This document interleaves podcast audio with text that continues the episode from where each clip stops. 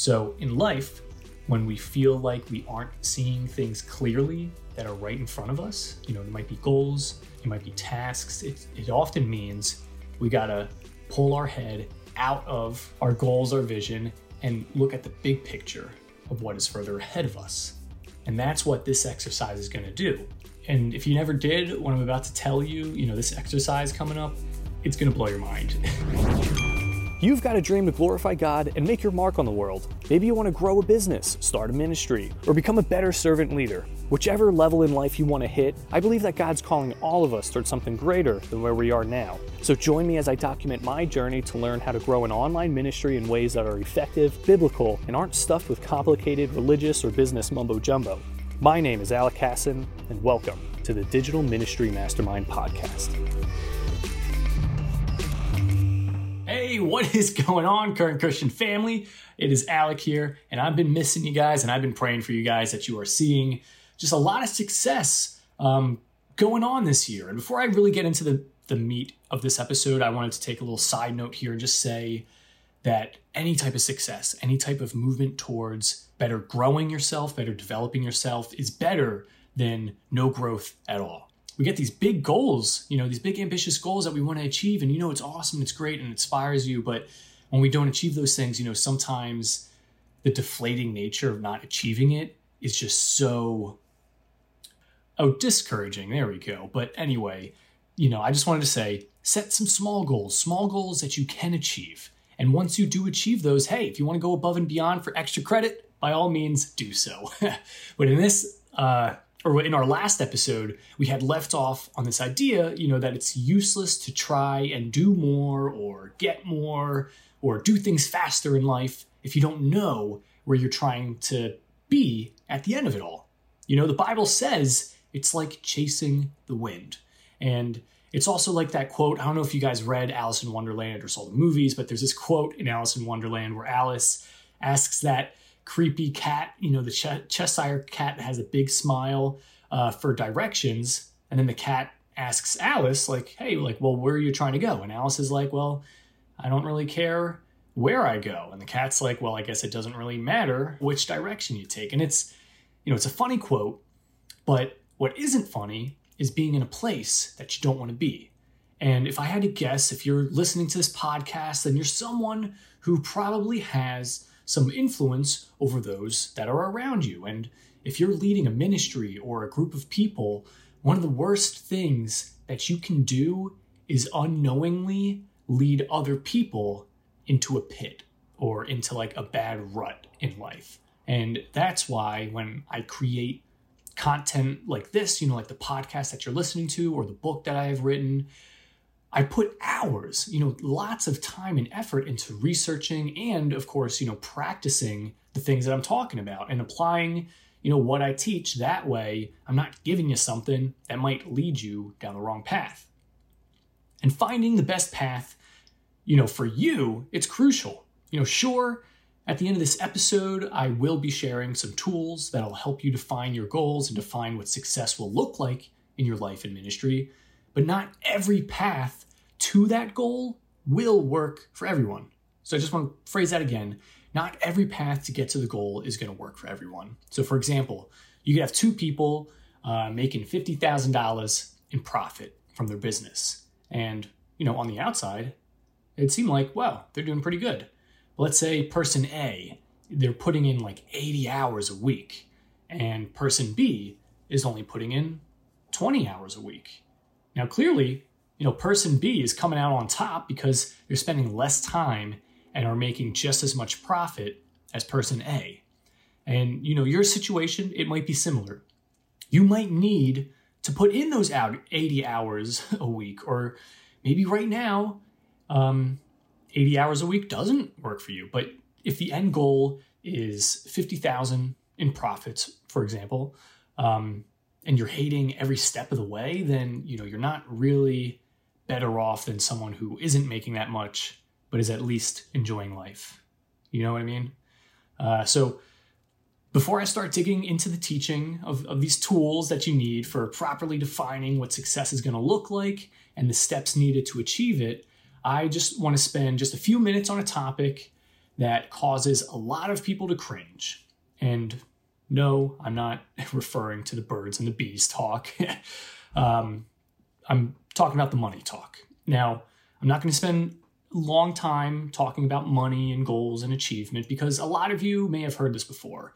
And uh, you know, the message that I just want to impart is that money itself is not evil. You know, the love of money is what's evil. So, if you grew up in a household where money was always like this conflict of interest, or you were in uh, a non materialistic household, or I mean, it, maybe even a church that made it seem like money is bad. Um, I want to at least address this topic and say that money itself, you know, it's not inherently bad in and of itself. Uh, churches need money, businesses need money, and obviously, you know, during this pandemic, I bet that a lot of churches who originally were averse to building up good finances were probably scrambling to pay for all of the camera equipment and the, and the Wi-Fi bills for uh, streaming their services online. Now, I'm not mentioning this to bash churches or your friends or your family or your upbringing or beliefs or anything like that. I'm not trying to, you know, say that you guys are wrong for what you think. Um, the, the reason why I'm bringing this up is because a goal for your life or ministry it might it might be money related. Excuse me. And if you have a bad relationship with money uh, but your your goal is to improve your finances then you know cognitively like in your mind um, there's going to be a lot of dissonance. Uh, there's going to be a lot of friction. It's like because because i want you to think about how congested or how conflicted a mind can be if it's both thinking that money is bad and should be avoided, but also wants to make sure that bills are paid on time or that your business or ministry can sustain itself and you want to make sure your family is financially secure. So like it's it's really difficult and I want to say borderline impossible to navigate through life with that type of conflict of both wanting greater financial health but also trying to avoid money. Uh, you know, if your goals include money, uh, it's okay to like, I want to say, I'm giving you permission to simply own up to it and commit to managing it wisely. Just like the story that Jesus shares about the talents, uh, you know, like the servants who were able to manage the talents or the money well were trusted with more money or more talents. And the servant who couldn't be trusted with managing the money, you know, they weren't, not only were they not given a lot, um, but then what they had was was taken away from them because they couldn't be trusted with it. Because if that like, because I want you to imagine that story: the servant who couldn't be trusted with more uh, money. You know, if that servant buried one talent, and let's say the the master like gave him two, you know, that servant probably would have buried the two, and if he was given three, you know, he probably would have buried the three, and so on. So it's like that excuse that like I've heard it a lot of time in the gym. People make these excuses for not exercising. You know, a lot of people say like, "Oh, I I don't exercise because I'm out of shape." And they say it as though they would work out if they were in shape. But in reality, you know, the the person is not in shape because they don't exercise. So like again, I'm not I'm really I'm not trying to be mean here. I, I I'm I'm being totally honest with you. I really am not trying to be mean. Um, I just want to provide, you know, this kind of bird's eye view approach before moving forward with setting goals. Because if you're like I said, like how I said, if the goal that you should be setting does include finances, but you also don't feel comfortable around finances, then I'm giving you permission that it's okay. Your goal can be to make more money. Um, and that might be like a temporary goal for now, uh, because you won't get more success later if you can't, you know, properly manage the things that you have right now. And if you properly manage the things that you got now, uh, which you know it goes that goes way beyond just money, um, but you you can expect to be trusted with greater things later on. So uh, sorry that short talk went a little bit longer than I had had anticipated, but I hope we can go into you know this next exercise on clarifying our goals in a way that is truthful and honest to what your dreams really are. So, this exercise is pretty neat because it is in part inspired by those moments where your eyes get foggy when you're looking at something for too long. And you know what I mean? Like, I want you to visualize this. Maybe you're looking at your computer screen or your phone or the Bible. You know, you're reading your Bible after a while and your eyes get kind of tired. And now you kind of have to put more focus and effort in to see like what's right in front of you. So in life, when we feel like we aren't seeing things clearly that are right in front of us, you know, there might be goals, um, it might be tasks. It, it often means we got to pull our head out of our phone, our book, um, our tasks, our goals, our vision, and look at the big picture of what is further ahead of us. And that's what this exercise is going to do. And if you never did what I'm about to tell you, you know, this exercise coming up, it's going to blow your mind.